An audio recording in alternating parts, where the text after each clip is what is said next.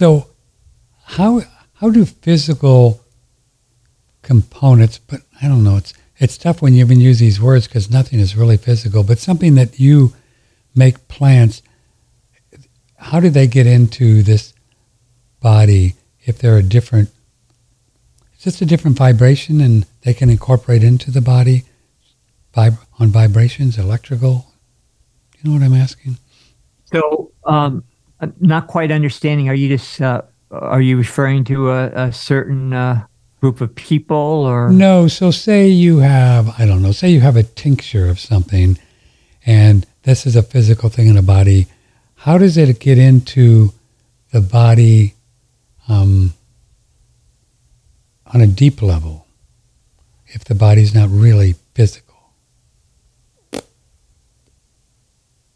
Well, the first thing is to understand how to make a medicine properly. Right.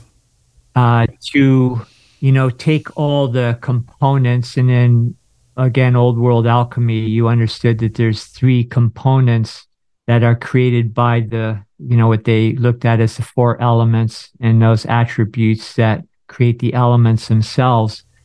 And, uh, you know, they use the terminology, the mercury, sulfur, and the salt, you know, body, soul, and spirit you know, spirit being what they used to call prana and chi, and mm-hmm. and uh, the sulfur being the individualized soul. Plants have an oversoul for a species, as in the human kingdom, each one of us have our individualized soul.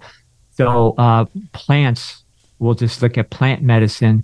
Uh, you have to understand how to separate those original constituents and purify them uh, so that they are now free of all the things, just like in the human realm, you know, we've been inundated with a lot of kind of BS that doesn't belong there. And that's what the journey of the soul is about is get rid of all that and understand those those three aspects of ourselves, Father, Son, Holy Ghost, and then in a purified form, uh, cohobate or put back together those three components so that now it's in an elevated form. But to answer your question, when you do that, now you're dealing with those pure original waveform patterns. And those waveform patterns going through the ethers, as we keep suggesting, mm-hmm. are, you know, coagulate into precipitation and what gives the appearance of our bodies and our experience. And uh, any particular plant prepared in that purification or spagyric process is going to more um, accurately concentrate those original patterns before they took on any of the impurities. And then that is going to impact our toroidal field hmm. as a, a human organism from the toroidal field represented by that plant oversoul. And then, um, you know, then that is going to, if you need a particular plant with original patterns that are going to impact a certain part of our field. Mm. And if you're clever enough to know which ones are necessary to bring about a state of balance, you know, when you're practicing that kind of medicine, then that is going to create, you know, achieve a balance, uh, you know, in that energy field, which we measure in different ways. We can tell if the, you know, in a human toroidal, if, uh, if the energy is skewed in, you know, the north, south, east, west pole, the northeast, whatever, and then that has biological and emotional consequences that we can read. But then if you know how to pair up with those original patterns from a plant species or a mineral species, then, you know, then you can, you know, bring that really whole field back into a balance. But you're working more on that etheric level rather than you know, a common plant tincture or a gross phar- pharmacological preparation that's just going to override uh, through chemistry, um, you know, and not even touch the real causative levels of those uh, subplanes. It's more treating symptoms, right? It's more treating symptoms. Yeah. Yeah, but you're you're treating at the source that then is going to precipitate into matter rather than trying to tweak things just at the extreme end of the matter continuum, which is going to have uh, very short lived consequences and even negative consequences, uh, you know, like in the case of pharmaceuticals. So you're literally going through just like uh, like homeopathy as an mm-hmm. example, mm-hmm. um, which shouldn't be confused with spagyricism, which is another elevated understanding of medicine. But homeopathy, what you're doing is you're taking a substance, you're diluting it, diluting it, diluting it until there's none of the original physicality left, and you're just left with the energetic blueprint. And then that energetic blueprint, uh, you know, allegedly, you know, with homeopathy uh, uh, practitioners, is going to have a clear conduit into those progenitor um, energetic levels that precipitate health or lack of in the first place. So it just kind of cuts to the chase, goes in there. Now, with spagyric medicine, you're doing that and then some because you're working on all three levels of consciousness that create our being in the first place. Wow. And how, what's that word? How do you spell that word, spagyric? Uh, S P A G Y R I C which uh, comes from a Greek term, which just means uh, basically to take apart and put back together. and that's the medicine that you work with at Alpha Vedic, right? That's how you do it. And that's what the old alchemists perfected. Yeah, and you do it with plants, you do it with minerals, you do it with uh, all hmm. sorts of things. Wow. And then, uh, yeah. One of uh, my basic spiritual exercises that I do a lot is uh, I was taught by my teacher is just to sit and do nothing that's pretty much just that's do nothing. Don't breathe. Don't do anything, and just sit. You know. And when I get in that state, and just it's almost like I can feel and just know and understand that there's no way the body can age in that state of consciousness, and there's and the body is just healing at that point, isn't it? It has to. There's you know what I mean. There's nothing else telling it to do something other than just sitting there. Does that make sense? Makes total sense. Uh, I think there's a lot of wisdom to that. Uh, you know, sometimes spiritual practices can actually be a distraction. And uh, I think the best thing in the world is to go down to the river and do nothing, sit on a rock, you know, and just watch the river flow or sit out on your surfboard mm-hmm. and mm-hmm. just get lost in that. And yeah, that's why nature's so powerful. Yeah. And when you're in a pristine environment in nature, whether it's out in the ocean or, or you know, out in the forest somewhere, um, you're inundated uh, in a very concentrated way with those natural patterns from the creator that mm-hmm. have been less um, tainted, and that has uh, a great effect. You know, our speaks those patterns all the time you know, regardless of, you know, how we think about things. And then, you know, we're just like a sponge. And the more times you, you know, put yourself in that kind of environment, you're just going to, you know, each time naturally sort of fall into that what me worry sort of state of consciousness. Yeah. yeah. You know, more readily. And only good things can happen in that state, right? Whatever good is, you know, God, whatever. Yeah. That's, that's, that's all that can happen there. And you can really see how the aging process works when you look at it from that perspective. You know, and for my, I don't, there's no reason why the body should age when you're just hanging out. Why would it age? Why would it, why would it do anything other than just hang out there? You know, why would it? Yeah. Yeah, I always say I know why I've got every gray hair on my head. Uh, mm-hmm. Uh, you know, I get it but there's there's no blame in that or shame in that either you know we again volunteered to play the game and and there's risk involved we knew that coming in we're doing it anyway but if you do get to a point where you just didn't buy into the uh, hey i'll you know work my whole life in something i hate to do every day mm-hmm. so i mm-hmm. can get a 401k and then reach a, a certain age where i get to do nothing you know then you end up sitting at home in front of the tube or something watching cnn um, you know that that's that's a real tragedy but if you don't buy into that model and even if you go through you know the appearance of aging um, you know the internal wisdom that you glean from your experience uh, makes you feel real good inside. Yeah, that's all that counts, right? Physically, and we're all going to have our yeah, little gray and hairs real, and stuff. And who cares? Yeah, yeah. who cares? I, I wear them like uh, you know, like a warrior wears battle scars. Yeah, Yeah. And uh, you know, and and you feel good in ways that feel better than when you you know had the appearance of a more youthful body. Right.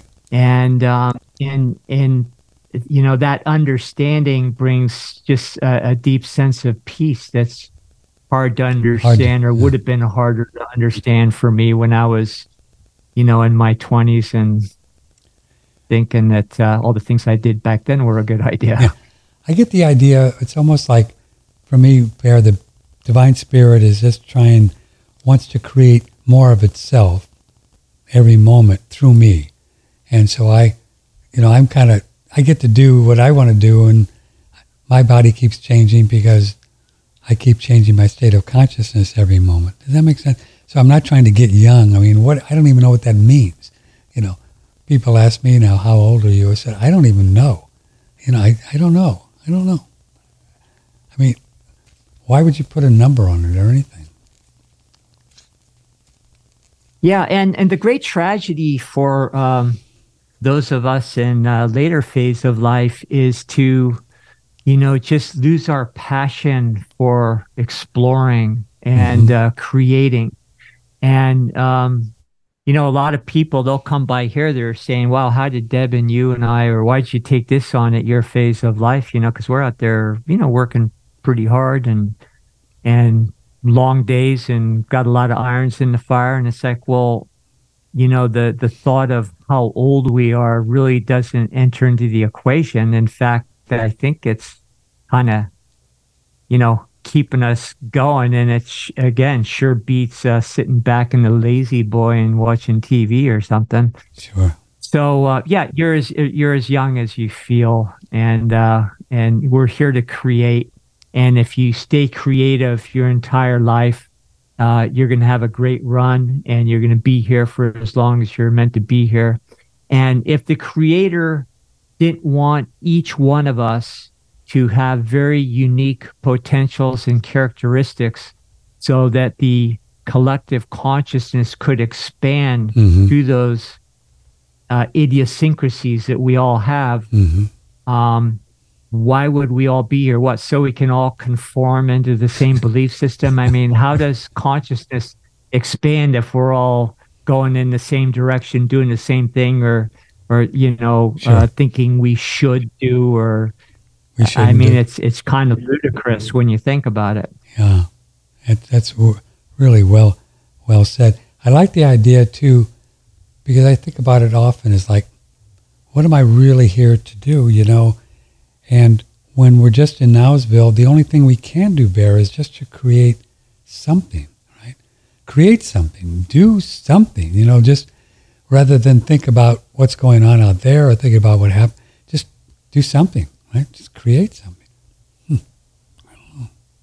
And there's no one in the um, the entire history of human embodiments that is looking at reality and creating reality through your eyes. You're the only one. Yeah.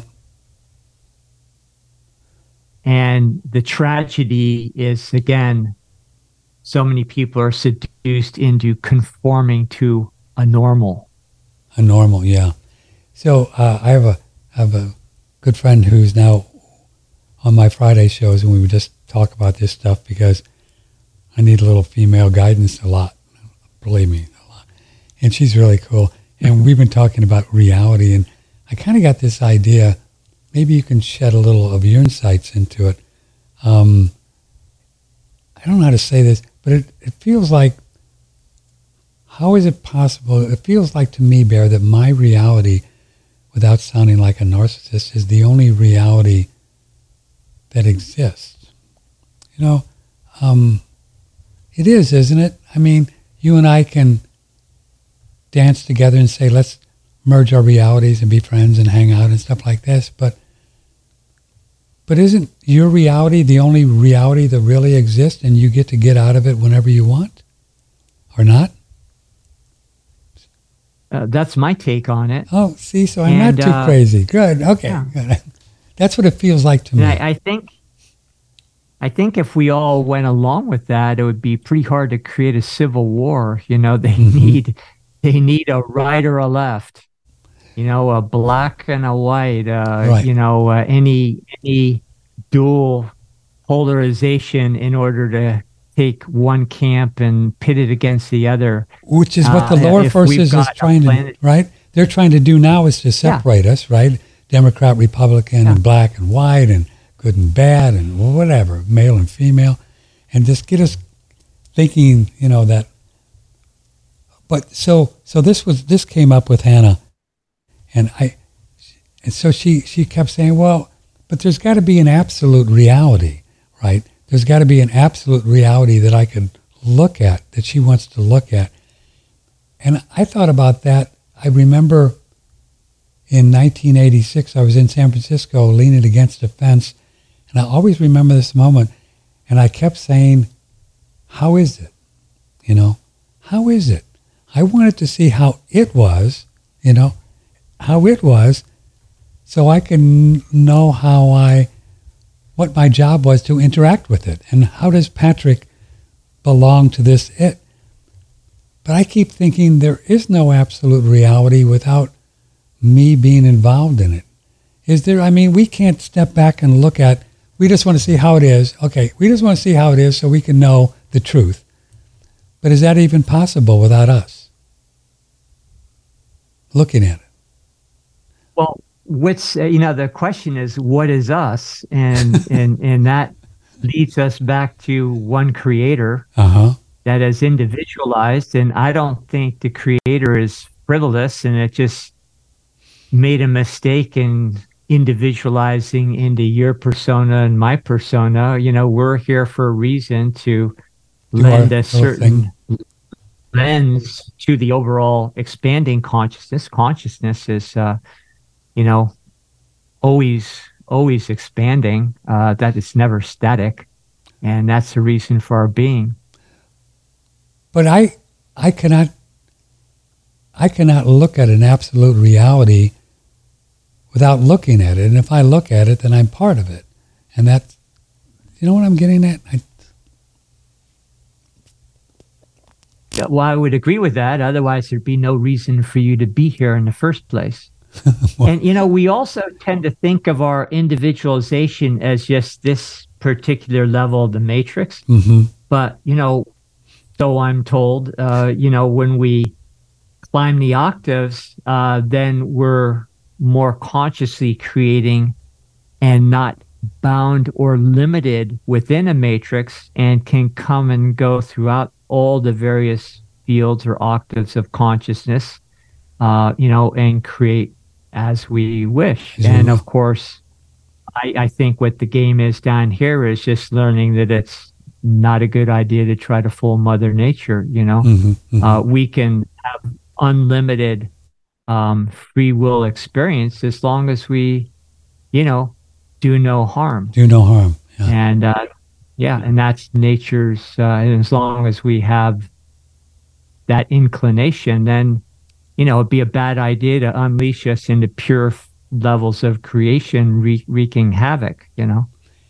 And I, and and the other thing is wreaking havoc is a different resonance that it's not just that it wouldn't be allowed in a different octave. It would be impossible to be in that octave in the first place if you had that inclination. Yeah, so exactly. you know you it wouldn't even be there. you can't fake it.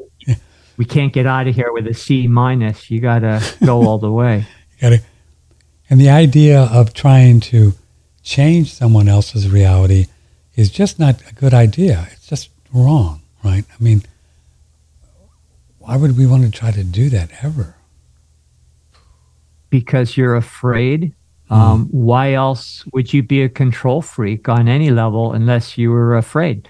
If you're secure uh, and confident in who you are and get a little bit of an idea of this, your purpose, then mm-hmm you'd be just as stoked about somebody else's experience as you are about your own. Why on earth would you try to curtail someone else? So the you know the 12 predominant families behind the banking system mm-hmm. uh, you know within this realm uh, who look like they're holding all the cards they're the mo they they carry more fear than uh, all the rest of us billions put together fear of losing what they've got just fear whatever, however you want to, whatever you want to attach that fear. Fear is an unqualified resonance. And then, of course, just like in our own experience, if we feel a certain way, we try to attach stories to it. Mm-hmm. And uh, what I learned in the practice of medicine, because emotions do have such, uh, um, you know, uh, a, a, role to play in creating, you know, illness in a body.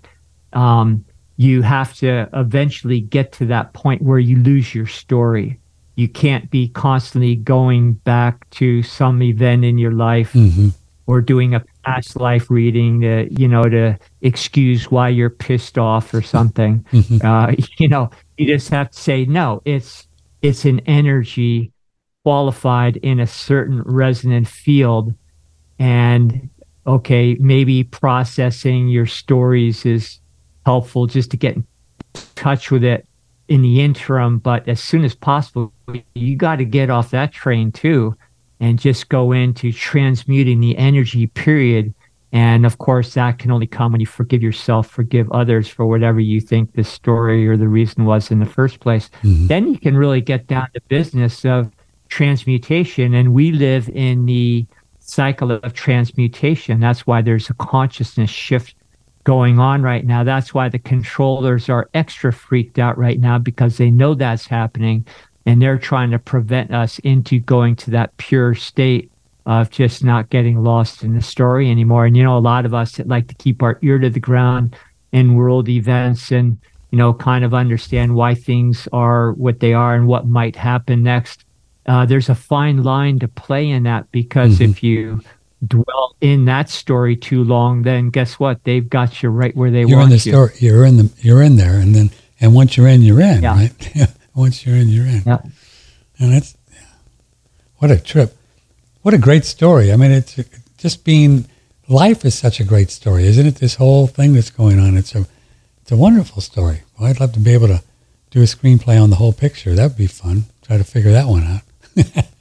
Yeah, I was gonna. I was just gonna say that would be the ultimate movie. I mean, we are the ultimate. we movie. are the ultimate and movie. you know, right? I've I, I've had a lot of conversations with my oldest son for many years now because he's always been very creative and you know really likes to analyze movies and make movies and oh, really? and uh, we're just always saying, wow, when are we going to see movies that are you know talking about this stuff? yeah, yeah. I mean, not only would they be great adventures, that would make all the other Star Wars and you know Lord of the Rings and everything, uh, you know, pale in comparison, but they'd be extremely entertaining.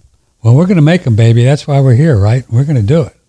I'm counting. We're going to we're, we're going to figure out how to do it, and and I just learned so much uh, all the time. It's amazing when you're, and I'm sure you know this with medicine and your field, even with screenwriting and film. You you can watch videos everywhere of all these people that have done it and been there and and and learn from them. I mean, they just show you how to do it, and if you listen carefully, you can pick up stuff every day. Oh yeah, I could try that, or that's how that works. So to me, that's just so fascinating, and I always remember uh, the, the the soul that introduced me to my spiritual teacher. I think it was in '85. He said to me one time, he goes, "You know, this spirituality stuff is not that difficult. All you have to do is want to know it, find somebody that knows it, and just learn from them. It's no more difficult than putting together a stereo, is what he said to me. You can learn how to take it apart and put it back together. And life is like that if you just surrender to somebody that knows their stuff and say, hey, teach me how to do that. And you can do it. It's not that difficult, but it's that surrender that we, to give up that we think we know how it is, right? That's the big one. Yeah. And uh, like the old saying goes, when you want to know something, the teacher's going to find you. Oh yeah, yeah. I wanted to ask you about this. You know, in in in writing, when I just get a little bit stuck, or not stuck, but just on a word or where to go next with a scene, I'll just ask. So where do I go from here? What what you know? What's the thing to do? And I'll just sit there. And just sit there and do nothing, and it comes. Now, where does that come from? Do you think? I mean, how you know it is so cool, and then all of a sudden, or you're washing dishes, you know, five minutes later, and it's there. It's just there. Oh yeah, you know, he needs to do this next. Where do you think that comes from? I mean, is the screenplay already done? You know, some some people contend that everything is already finished in the lower worlds. It's already done. So maybe the idea that the the novel or the screenplay or the medicine you're working on is already completed, and we're just it comes in in the moment. How do you how do you explain that, or what's your theory well, on that? You know, not to diminish the importance of each of us in our individualization and our embodiments, but really the role that we're playing here is one of being a capacitor. Capacitor. It's uh, receiving uh, a capacitor, an electrical system, is something that receives resonance and stores, you know, resonance. And so, because of our unique characteristics as an individualization, it's going to have create a, an energy field that's like a prism. Hmm. So when the original ideas from creation come through us, we're going to be able to mix and match, you know, those uh, ideas in a very unique way. But there's nothing original under the sun. It's all coming from the same place. Wow. You know, you can take all your great minds from the beginning of time and they'll tell you the same thing. They just say, well, stuff just occurs to me. Mm-hmm. Uh, you know, I've, I've created a lot of uh, medical systems and things that just worked for me in my practice. And, um, you know, I didn't sit around trying to figure things out. I just, you know, learned what was already going on on the planet and connected some dots and then in the most unexpected times things just occur to you. Mm-hmm. and then you sit with it you get it all clear in your mind and then you when you go out in the outer world to to create something or do something you don't even have to tinker out here. You know it's all done inside it's all done. yeah it's all done. those, yeah with those original insights then you just go do it. Hmm. that's uh, you know a lot of people think you have to go toil in a laboratory or this no your real laboratory is uh, you know just being receptive and then also taking that information using your imagine, imagination in you know a way that when you go do it you're going to go do it the first time. Hmm, very interesting. Here's a cool in- email from larry. Thanks for having bear on the show. I really enjoy when you guys get together. Does he think that there's any benefit to the technology of grounding to the earth yeah, that's been around a long time. The idea that you put a pole in the ground and a wire. Have you looked into that? Uh, we did years ago, and I never got much out of it, but I was a different state of consciousness then. It doesn't mean that it doesn't work. What do you think? So um, we do something that's trending tremendously out there right now. It's called electroculture. Yeah, I've, I've done some and, shows on uh, that. That's cool. Yeah. Yeah we just had uh, Matt on, on, who's kind of the yeah. guru of electroculture right now. Great guy, very knowledgeable. And, um, you know, we do that here at the farm and all my planting beds. I just uh, expanded our farm into a whole Schisandra berry area in a different zone. And uh, so that's going to be our next big major crop besides the ones we already grow. Wow. And first thing I do when I plant is I put big poles in the ground with copper wire and hmm. planted in there, and it and and they grow better. Uh, the slugs seem to leave things alone, you know, where those are, and uh, you know it really works. But all you're doing is creating an antenna that harnesses the atmospheric energy, which we would look at as the North Pole. Hmm. You know, the energy we've described as coming from above our heads and grounds it into the South Pole, the Earth. So when you're talking about grounding, which could be just something as simple as walking around in your bare feet. Right. Again, going back to the concept that we are capacitors, you know, to receive and store information and energy so that we can create on this plane as individualized, you know, uh, you know, presence of the source. Um, you know, we are that South Pole that grounds that knowledge and becomes a conduit for that energy or that light, which is really what it is, into the earth, because that's what raises the um, just the resonant field of the earth realm itself, which is also a living um, technology that is going through mm. a consciousness expansion that very soon is not going to allow you know certain levels of resonance to exist here anymore so those of us that are grounding ourselves consciously to bring in these things or just to do our bodies a favor by walking around in a garden with our bare feet Mm-hmm. you know it's it's improving our biology because you know now our our own bodies uh, you know benefit by that and then also we serve a larger purpose in that we are a conduit again for those uh, higher energy fields to come in and raise the frequency of the entire realm So we're more of a conduit when we're it. grounded.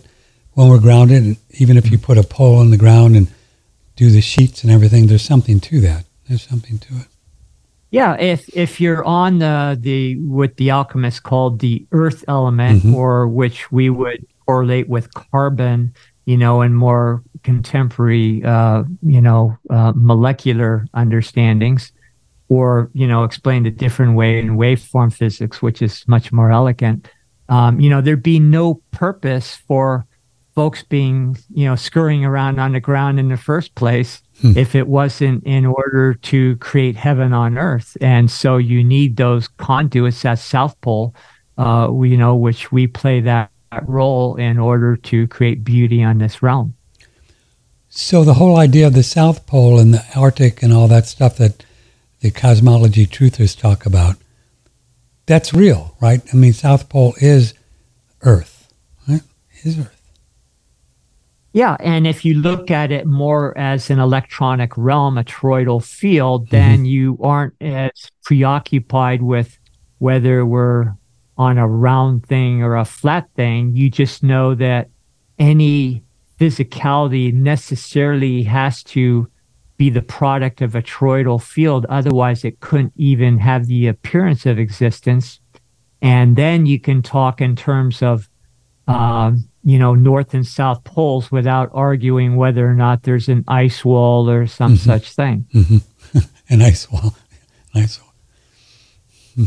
And I'm not discounting that. I'm just saying it becomes uh, a secondary fascination because, uh, regardless of that level of um, debate, it still doesn't tell you how things work hmm which means we can't take that understanding of functionality and apply it to everything we do in life for our own benefit. We just end up arguing.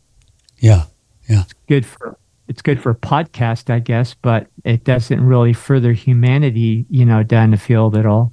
Probably Google and and Facebook and, and uh, YouTube know this, and that's why they try to keep us apart and everything because they know that they'll just keep us busy. Yeah, and they don't want us to know how things work. No, They don't want us to know how the realm works because then we'd be free. Hmm They don't want us to know how the Federal Reserve works. Otherwise, we'd be free. They don't want us to know how the legal system works. Otherwise, we'd be free. Boy, the legal system, what a trip that is, isn't it? Oh my goodness. You go down that black hole, and I know that you've studied this. It's like, OMG. It's like, what? really? What? Yeah. Yeah. You don't want to go to court. Somebody puts Oh, man. somebody puts words on a piece of paper, so all of a sudden they have authority over you. It's like, really? Really? Let me do a quick thing before we go, uh, Barre, and I want to do a little thing here. Speaking of money, Barre Paul Lando, uh, this is so much fun.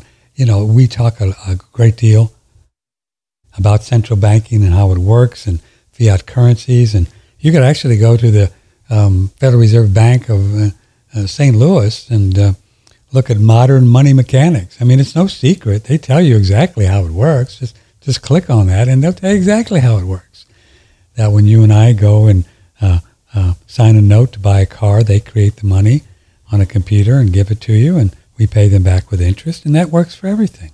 It's a great deal when you make money for a living by making money for a living, and that's what banks do.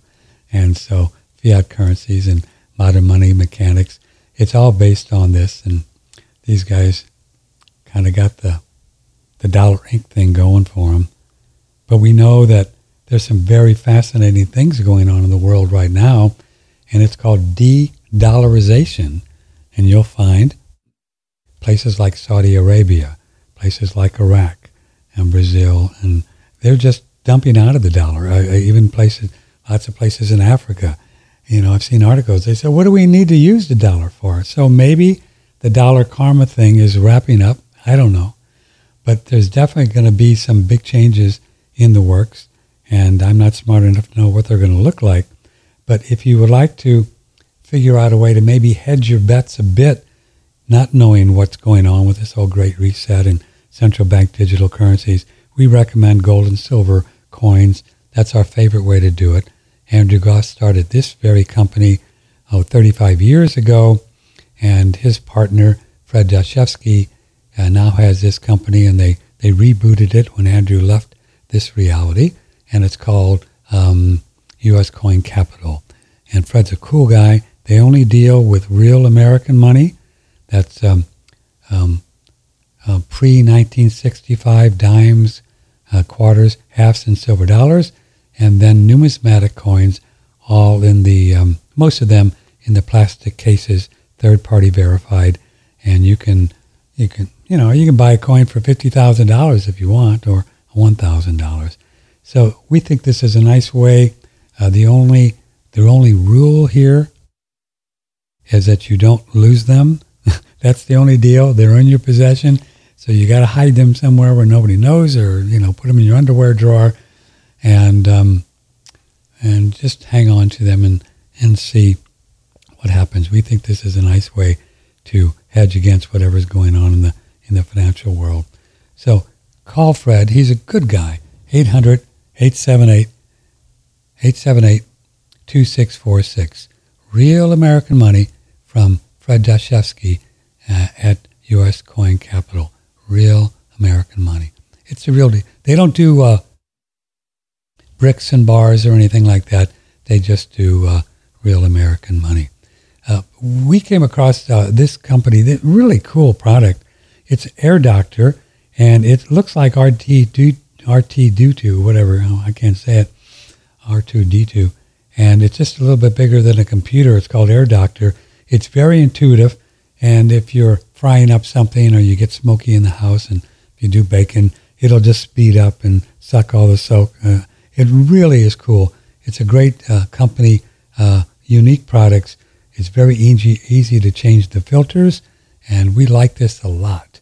We like it a lot. So you might want to consider um, Air Doctor through our website. And finally, here we promote uh, this hydrogen machine as of, oh, maybe three or four months ago. It's called Holy Hydrogen. It is made in Japan. Japan really has the, oh, they have a, they're front runners on uh, hydrogen technology uh, with the uh, materials they use, with the technology. It, uh, we like it. Uh, it's a really good one. It's called Holy Hydrogen. Uh, there's no maintenance. There's no lye. Um, so it's a, it's a very um, cleaner technology the other one is fine. People say, do I need to get rid of it? No, no, it's fine. I used it for three years, no problem. It's just, we just moved up to this one. We think it's a, it's, it's just a little better one. Um, I don't even like to use the term because then that, you know, that kind of wants you to tell you that the other one is not as good. No, don't worry. If you use the AquaCare, it's great. I used it for three years. Uh, we're just promoting this one now. And uh, one of the reasons, too, is people wanted a payment plan uh, that the other one didn't offer. And so you can finance it over 12 months. Might as well, very low interest. And it makes um, mm, two quarts of water one time. We like that. And there's no maintenance with this one as there is with the other one. It's called Holy Hydrogen and use promo code One Radio on OneRadioNetwork.com. From the Hill Country in Texas, this is OneRadioNetwork.com. Barre Parlando up there with Alpha Vedic in the God's country out there. Tell folks about your website when they go there, and you've got some really cool products. You probably got the best teas on the on the earth plane. I think you do. I, I think you do. I have them all. Tell folks about what, what you produce there if they want to support you. Well, we uh, we're agricultural based. We think that's really important, and it's in alignment with everything we've talked about these days. You know, back uh, a long time ago, uh, doctors had what they called a physic garden, where they grew their own medicinal herbs. and they called it their physic garden. And they believed that making plant medicine started with understanding how to grow things and uh, really getting to know the plant from the ground up, so to speak. And, you know, before they even took it into their lab. So that's what we do here. My wife and myself have had a long history of growing things together, uh, including our children. so, um, you know, we, um, we have uh, quite an operation here. We've had several, excuse me, off grid operations. Mm. Uh, by the way, we started buying gold back in the 70s because we oh, kind of started getting clued in what the Federal Reserve was about back then. Uh, Modern Money Mechanics, by the way, was a publication put out by the Chicago Federal Oh, it's Reserve. Chicago. I was wrong. I didn't say St. Louis. Yes, Chicago. Oh, uh, well, maybe you're right, but it's put out by the Federal Reserve. I thought it was Chicago. I read. I think it is Chicago. Ago. I think it is. Chicago. Yeah. Yeah. So they, um, you know, they don't pull any punches, but they just figure the average person isn't going to read. No. Yeah. Uh, They're not going to look. So anyway, yeah, gold's a good idea, and um, so you know, we've had uh, off-grid operations in Hawaii, here on the mainland. We've operated. Um, uh, um, uh, businesses, very large uh, nursery, plant nursery businesses. That was more my wife's domain. Uh, she was a professional landscaper as well as running those businesses, you know, and then also ran our clinics. So we've for a long time integrated agriculture and medicine. And we believe that applying those principles, uh, you know, that we've been talking about is really the only way you can have seven generation agriculture make cool things out of what you grow hmm. and you know uh, understand how to heal your own body so uh, again alpha vedic is a prototype for that and then we uh, in a true full circle permaculture model we don't just stop with um, growing things or understanding permaculture design but we create a commercial arm so that we can fund ourselves uh, with what we grow and what we do, you know, through teaching and, and providing products from what we grow so that then it can keep the whole wheel going and we can, you know, next year expand the farm and, mm. and, uh, you know, make more services available, make more products available. Uh, we started out with, uh, our signature crop was Jiao Gulan or Gynostemma. So our tea line, as you mentioned, that's the core ingredient in those 15 blends and uh, you know it's just really really uh, good, good stuff. stuff. and really we enjoy nice, it because we, we grow it and then we create a herbal blends around that core ingredient but we grow a lot of other things including food mm-hmm. uh, but medicinal uh, herbs are what we specialize in what we offer the public and i've always been a big fan of Schizandra berry too so that's why this year uh, this year's because every year we expand into you know either what we're already growing or into a new crop. So we went big time into the Schizandra berry this year because it's, um, you know, an important herb. They call it five flavor berry because it has all the attributes of the five elements in Chinese medicine. Mm-hmm. And I'm going to be making some really cool spagyric honey elixirs uh, out of a number of things. And Schizandra berry, I have a, a real special one planned for that. elixirs. Well, that sounds great. That's at alphavedic.com. Alphavedic.com. Visit it got some. The teas are out of control. They're just great. So I like every now and then. Speaking of the money, it's fun. I like to pull up the Federal Reserve Bank's balance sheet, and that's right online. You can see it. They don't hide it. Just do H41 release. Put that in Google, and then the latest balance sheet is June 15th. And right now they have, what's the oh, $8 trillion, $351 billion on their balance sheet. Good for them. And what's fun is that they created this $8 trillion on a computer and bought debt. So that's just how they make a living. it's great. They currently have five well, trillion U.S. United States Treasuries. that We the people owe these bankers five trillion dollars.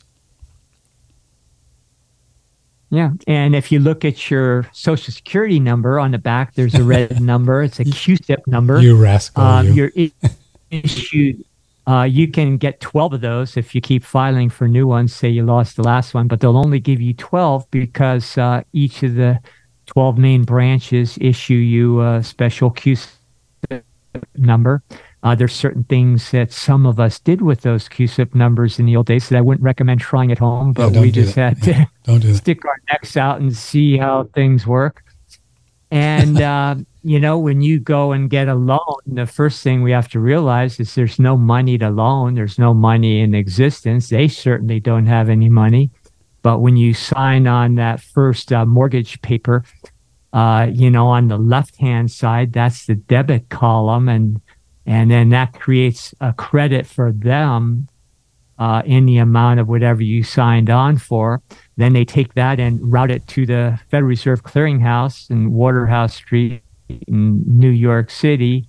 Then that in turn goes to the SEC. They create a debt instrument out of that. Then that goes back to the issuing bank that you got the alleged loan from. That goes as a debit on the on the other or the left side. I should have said right side before of their uh, sheet, which is you know what their liability is uh, and they could still make bank on that because with fractionalized the credit that we made for them they can load 10 times and 10 times on that to infinity to the next sucker that comes along and gets a loan. But then they figure and that's why they keep shoving new papers on uh, you know under your nose and now the signatures are always on the other side of the paper of your mortgage agreements that represent the debit side. And then they figure wow since it stupid that they're going to assume our liability. What the heck? Let's charge them four times interest on the principal in the first place. And then the best part is when they create money from that debit and they can only create money from a debt that has been created that they stick us for, Mhm. uh, then they can print the uh, more money to, uh, you know, accommodate that debit. But they don't print enough to accommodate The the, interest, interest, yeah. And the principal. So that means when the music stops, somebody is going to end up on the streets. And that's why we have homeless in the United States and in the Western world right now. Oh, good. You pay way too much attention. That's brilliant. What you just, what folks, you should just go back and listen to this, take notes, and that's how it works. Wow, you really understand it. It's just, uh, isn't it amazing? It's just like a fairyland. You know, it's just like fairy dust. Fairy. Devious, deviously brilliant. Oh, brilliant, brilliant. I see here on the Fed's balance sheet. Remember those mortgage-backed securities back in 2008? Remember that the Fed cleaned up and bought from the banks? They still have almost $3 trillion on the balance sheet of those mortgage-backed securities. I wonder what they're ever going to do with those. Who's going to buy those things? Oh my God. It's just, it's really. So you, feels like there's going to be some kind of central bank digital thing that they're going to try to put on us, huh? I guess. Oh, sure. Yeah. Um, yeah. Going back to old Nathan, you know, he said, uh, give me the economy and I'll control that country better than a standing army. And, and what could be better than, um, you know, you get your little universal income so you can live in a stack and pack and do what you're told. And, Hmm. and then you just get bare subsistence, uh, digital whatevers, you know, to barely survive on. And then if you don't spend them within two weeks, uh, they just take them out of your account because heaven forbid if you try to live frugally and accumulate wealth. So they've got you. And then if you're out there being industrious and working, it's like you don't have to worry about 1040s or IRS anymore. Mhm. We'll just take it before you even seize your account. So that's where this And is really way, going, isn't it? You think? you- Yeah. yeah. That's where Oh, this yeah. is going. Yeah. And, and then and then if you want to donate to one radio network or something, hey, you don't get any digits at all. Yeah, because they're, you know, terrorists or whatever they call you. Unbelievable. Well, we're certainly going to have some fun. I want to do a couple things before we go on the more physical level. We uh, we've been talking to a fellow by the name of Darko Velcek. Do you know Darko at all? Uh, he's at the rainforest. Darko. I've heard his name. Uh, can't say I know much about really interesting fellow, and he's a big, big proponent of really good sea salt and using that to build blood plasma. That's his whole life, you Mhm. know, is plasma, and Mhm. it's seawater, you know, sea salt, good stuff, not in the ground, but from sun dried, and it's got all the minerals and the magnesium and stuff. And you know, Barre, I've been doing that for about two months, lots of salt, And I think it's really good. I, I feel more hydrated than I've ever felt in my life. And this is what his contention is, is the more you can build plasma by sea salt and water. Do you, do you have any ideas or thoughts about that idea? Plasma, seawater? Oh, abs- absolutely. And also the reason why they demonize salt, of course, the salt that allegedly gives bodies problems and, and so forth is uh, iodized, uh, you know, manufactured salt that has nothing to do with resembling what you're talking about. But the uh, you know authentic salt that is made you know in the oceans mm-hmm. uh, is exactly identical. You know the the water is with that salt to our own plasma, and it has all the mm. uh, inorganic elements. Uh, like we talk about cell salts a lot, it has those elements in it. Um, when I was in practice, I would do IVs with Quinton C plasma, yeah, yeah. which is purified um, uh, salt water from you know pristine areas in the deep ocean, and uh, it would just literally buoy people up and you know put a lot of wind back in their sails. And uh, yeah, so uh, what you're doing with the sea salt, you know, you're just taking it in a different form, and if you're using it you know, a good water source and everything, yeah, mm-hmm. you're going to get a similar effect. Mm-hmm. And it has all the goodies in there that you need for your body. Yeah, yeah. And he, he claims that you can do enough of it where you just have a kind of a diarrhea thing in the morning and you're just detoxifying the whole body and it's cleaning things up.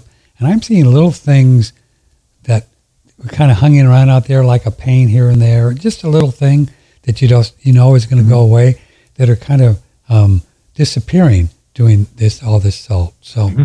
I'm just going to keep playing with it. I don't know where I'm going with it, but it's kind of fun. I thought I would ask you about it. And um, hmm.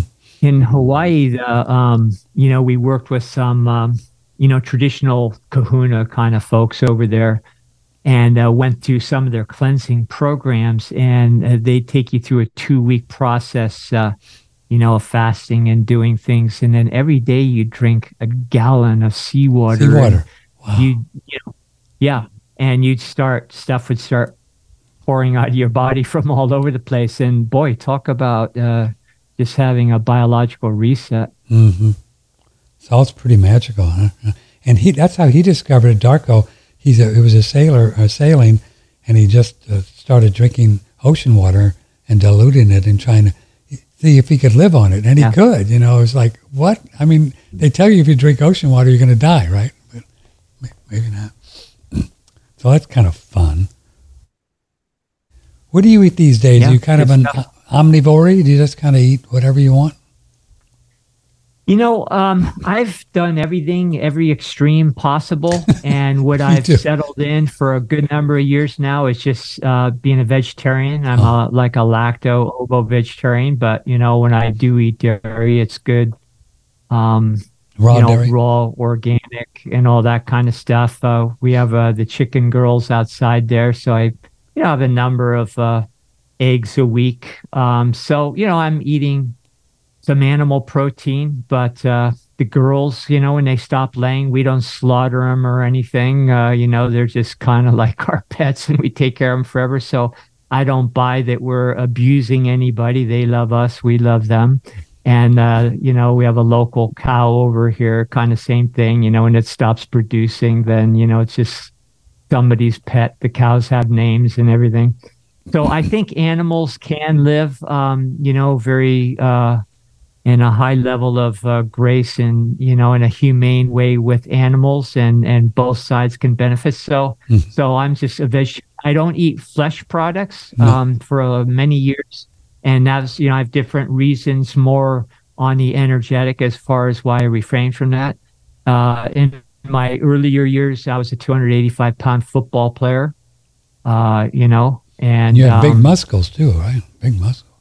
Yeah, you know. So I definitely killed a few chickens in those days, uh, you know, to maintain body build, uh, bulk and everything for that sport.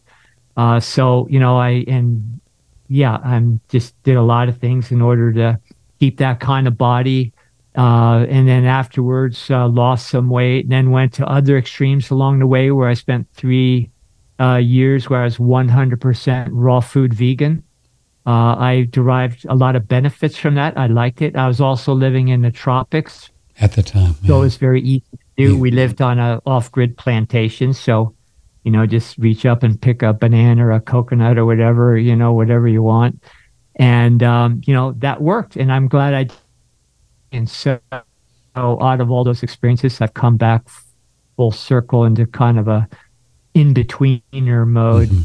And uh, you know, the main thing I think, uh, you know, when you're choosing your diet, uh, and it's my main, you know, being Italian and everything, my uh, my main prerogative is uh, enjoying food. Um, you know, I take little weekly fast and take a break from food, but I also uh, enjoy eating when I'm eating. And even though we're vegetarian, we just make great dishes. They taste good, so we don't believe in austerity for the sake of austerity. You know, if you're enjoying what you're taking into your body, it's gonna work better for you rather than getting all anal and worrying about, you know, some ideology or Following a strict rule. you know, Yeah, one of the big one of the big Yeah. fads out there is is one meal a day and intermittent fasting. Um, do you I've think in, do you think in general the body um, performs better or likes to, you know just eating once a day or maybe or waiting a long time in between eating? And there's others that say, well, if the body's hungry, you should just kind of feed it. You have any theories on that one? Well, I think we're all different. We have different chemistry sets. We have different phases of life. We have different phases of the year that we live through that, you know, our body has different needs. So being really healthy, I think, is learning how to listen to your body and tuning in. You know, it's your own personal laboratory. So rather than listening to somebody on YouTube tell you what you should be doing, um, you know, you, you need to listen to yourself. I, uh, you know, I've done intermittent fasting for a long time, and I and I kind of liked it. Um, I still do a lot of training, um, a lot of martial arts training, even though I don't compete anymore. I, you know, still very active. I digging holes out in the farm all day long, so I have to be pretty physical and strong. And what works best for me right now is just uh, once a week I take a break from eating for 36 hours.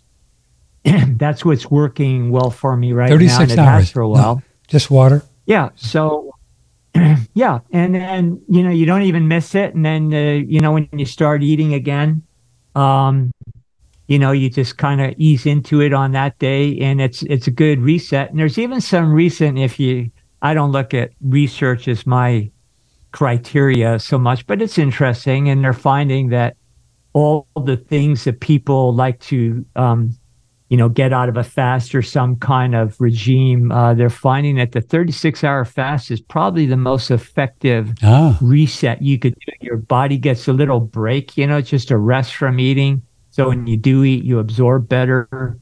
And, uh, you know, that's what I favor right now. I'm not telling anybody that's what they should do. sure. Sometimes I do Thursday night to Saturday morning kind of thing. Friday seems like a good day for me. Yeah. And it's it's fun and Yeah. you know, you know, it's kind of nice. I guess the body just likes to, you know, my dog who's lying right here next to me. I don't even like calling her a dog. It's my my, my best friend Doodle. Hi Doodle, say hi. She uh she at the present time she she skipped two days the last two days eating.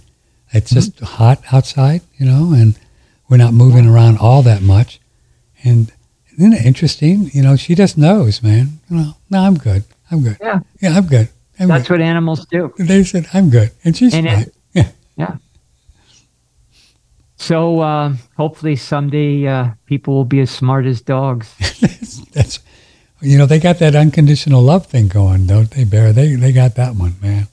That's just, just Yeah, we had a heartbreaker uh, a couple years ago where we lost our long-term companion, Oh, did you? and uh, you know we just we didn't want to run out and get another one, and but we just said, okay, somebody will find us uh, when they need to. And about six months ago, a little toy Australian Shepherd came into our lives, and uh, so now she's uh, living with us. Uh, you know, instant family member, sleeps with us, uh, with us all the time, and That's they're great. great. You know.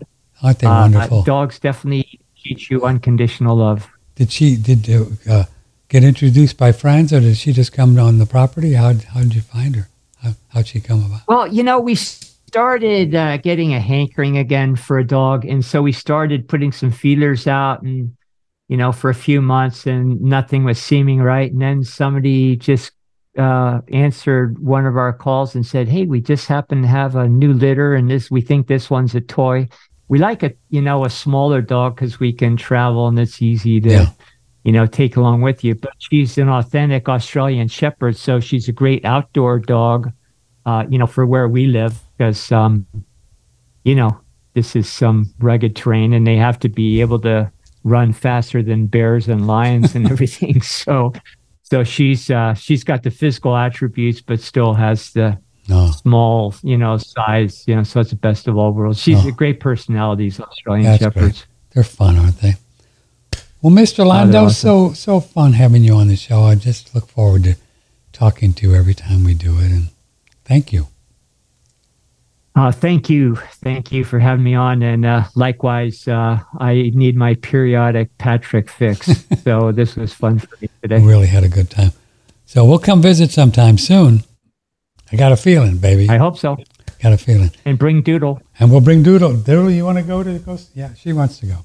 She wants to go. Alphavedic.com. Visit, uh, visit Barre. Thank you. Thanks a lot. Love you. Take care of yourself. See you soon. Well, we are going to take a little break here, and we're going to talk about um, um, ESG. You know that woke kind of thing that's taking over the corporate world.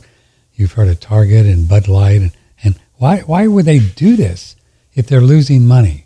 Why would they do it? I mean, Bud stock went down forever. Well, Brandon Smith has an idea of why they're doing it, how they're doing it, who's controlling it, and where the bodies are buried and we're going to talk to Brandon out of Montana in 40 minutes. So stay right there. Don't go far. Have some lunch, and we'll be right back and talk to Brandon. I think you're going to like him. He's a cool guy out of the great state of Montana. I love you all very much. Thank you. Thanks for your support. Appreciate it. Uh, if you want to buy some of our products, just go to our website and uh, see uh, what you might want to find. Also, on BitChute, please subscribe to our channel and you see the link to our store right underneath the video. And pass on the links, like if you enjoyed Bar and I, Barre, uh, just pass them on to friends too. So see you in about 45 minutes. Take care. Bye. From the Hill Country in Texas, this is OneRadioNetwork.com.